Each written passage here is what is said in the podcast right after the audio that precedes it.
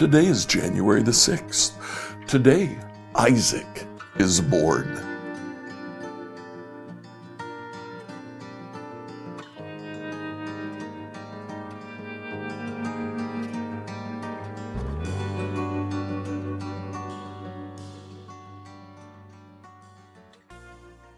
As we work our way through scripture, reading it in a year today, I'd like you to read Genesis chapters 19 to 21.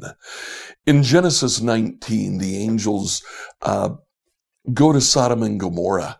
They uh, get Lot to leave the city. Uh, Lot leaves, the cities are destroyed. Lot lives in a cave. He has only his daughters with him, two daughters uh, those daughters eventually look at each other and say, "We have no sons. Our father will have no no grandsons or sons." They sleep with their father. They get him drunk and they sleep with him. And the children that are born are Moab and Ben-Ammi, the father of the nation of Moab and the father of the nation of the Ammonites who are a thorn in Israel's side for the rest of their history. In chapter 20, uh, we, we have uh, Abraham going to uh, Gerar and uh, meeting Abimelech. Sarah, apparently, in spite of the fact that she is quite old, uh, she's just given birth. Uh, she's still a beauty. Abraham says to Sarah, Tell him you're my sister. Abimelech takes Sarah, thinking that uh, he would marry this man's sister and become uh, uh, partners with him. But uh, the Lord prevents him from sleeping with Sarah. Eventually, the Lord reveals it to him. And Abimelech goes to Abram and says, why did you do this? Abraham said, I was afraid of you. Very similar to what happens in Genesis 12. We jumped over that story there, but here are two cases in Genesis 12. It's with Pharaoh. Here in Genesis 20, it's with Abimelech.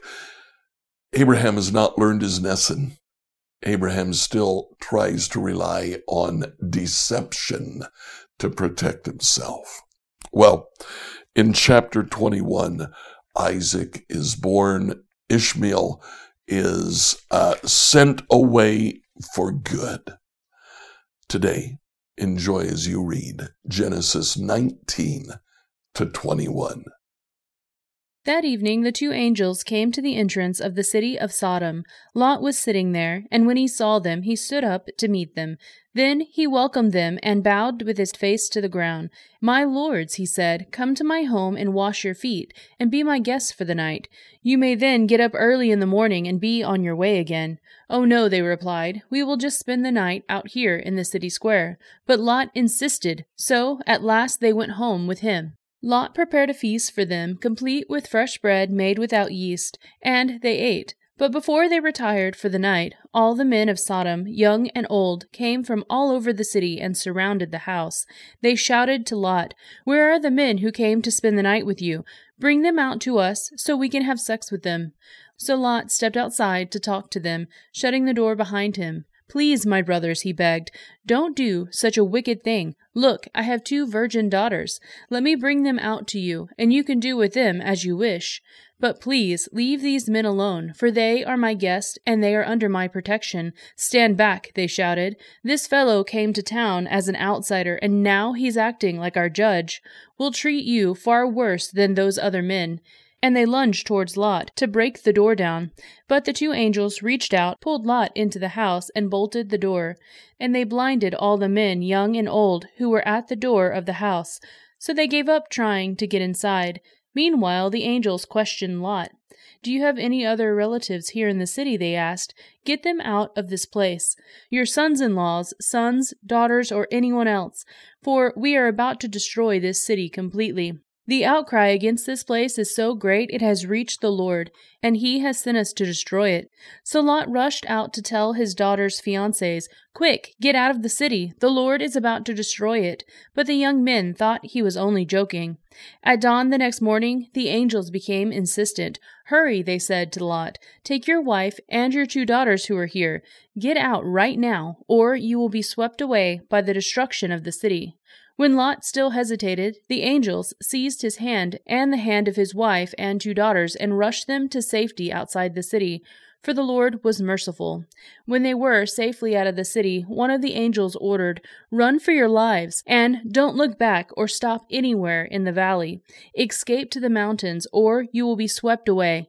Oh no, my Lord, Lot begged, You have been so gracious to me and saved my life, and you have shown such great kindness, but I cannot go to the mountains. Disaster would catch up to me there, and I would soon die. See, there is a small village nearby. Please let me go there instead.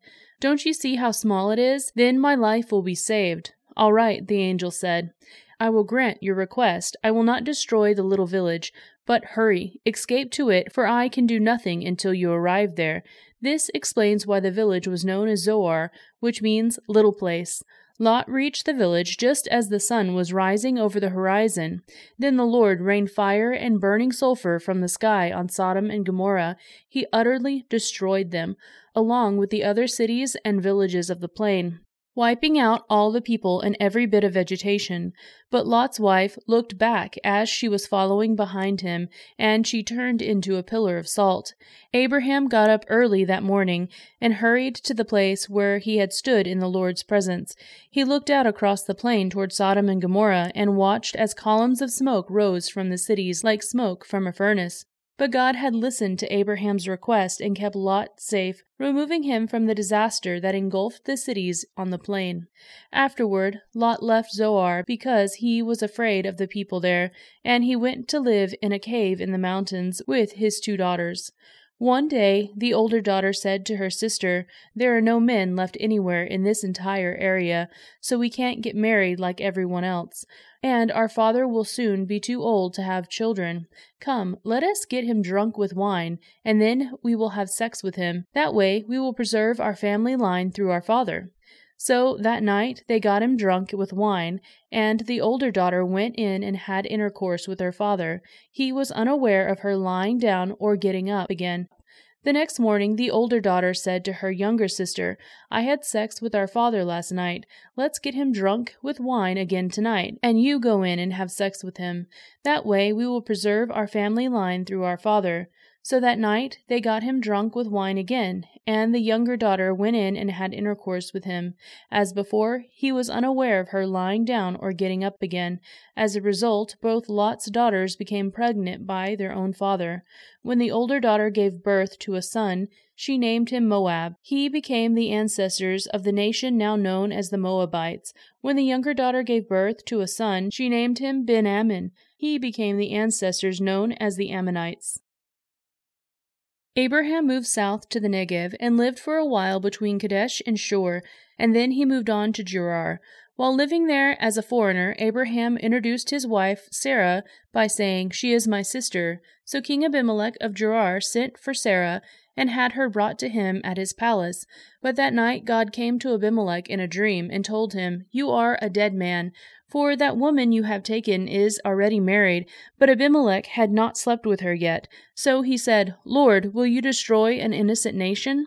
Didn't Abraham tell me she's my sister? And she herself said, Yes, he is my brother. I acted in complete innocence. My hands are clean. In the dream, God responded, Yes, I know you are innocent. That is why I kept you from sinning against me, and why I did not let you touch her. Now return the woman to her husband, and he will pray for you, for he is a prophet. Then you will live. But if you don't return her to him, you can be sure that you and all your people will die. Abimelech got up early the next morning and quickly called his servants together. When he told them what had happened, his men were terrified. Then Abimelech called for Abraham.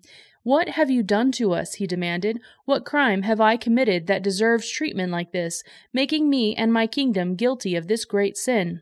No one should ever do what you have done. Whatever possessed you to do such a thing? Abraham replied, I thought, This is a godless place. They will want my wife and will kill me to get her. And she really is my sister, for we both have the same father, but different mothers, and I married her. When God called me to leave my father's home and travel from place to place, I told her, Do me a favor wherever we go. Tell the people that I am your brother. Then Abimelech took some of his sheep and goats, cattle, and male and female servants, and presented them to Abraham. He also returned his wife, Sarah, to him. Then Abimelech said, Look over my land, and choose any place where you would like to live. And he said to Sarah, Look, I am giving your brother a thousand pieces of silver in the presence of all these witnesses. This is to compensate you for any wrong I may have done to you. This will settle any claim against me, and your reputation is cleared. Then Abraham prayed to God, and God healed Abimelech, his wife, and his female servants, so they could have children. For the Lord had caused all the women to be infertile because of what happened with Abraham's wife Sarah. The Lord kept his word and did for Sarah exactly what he had promised. She became pregnant, and she gave birth to a son for Abraham in his old age.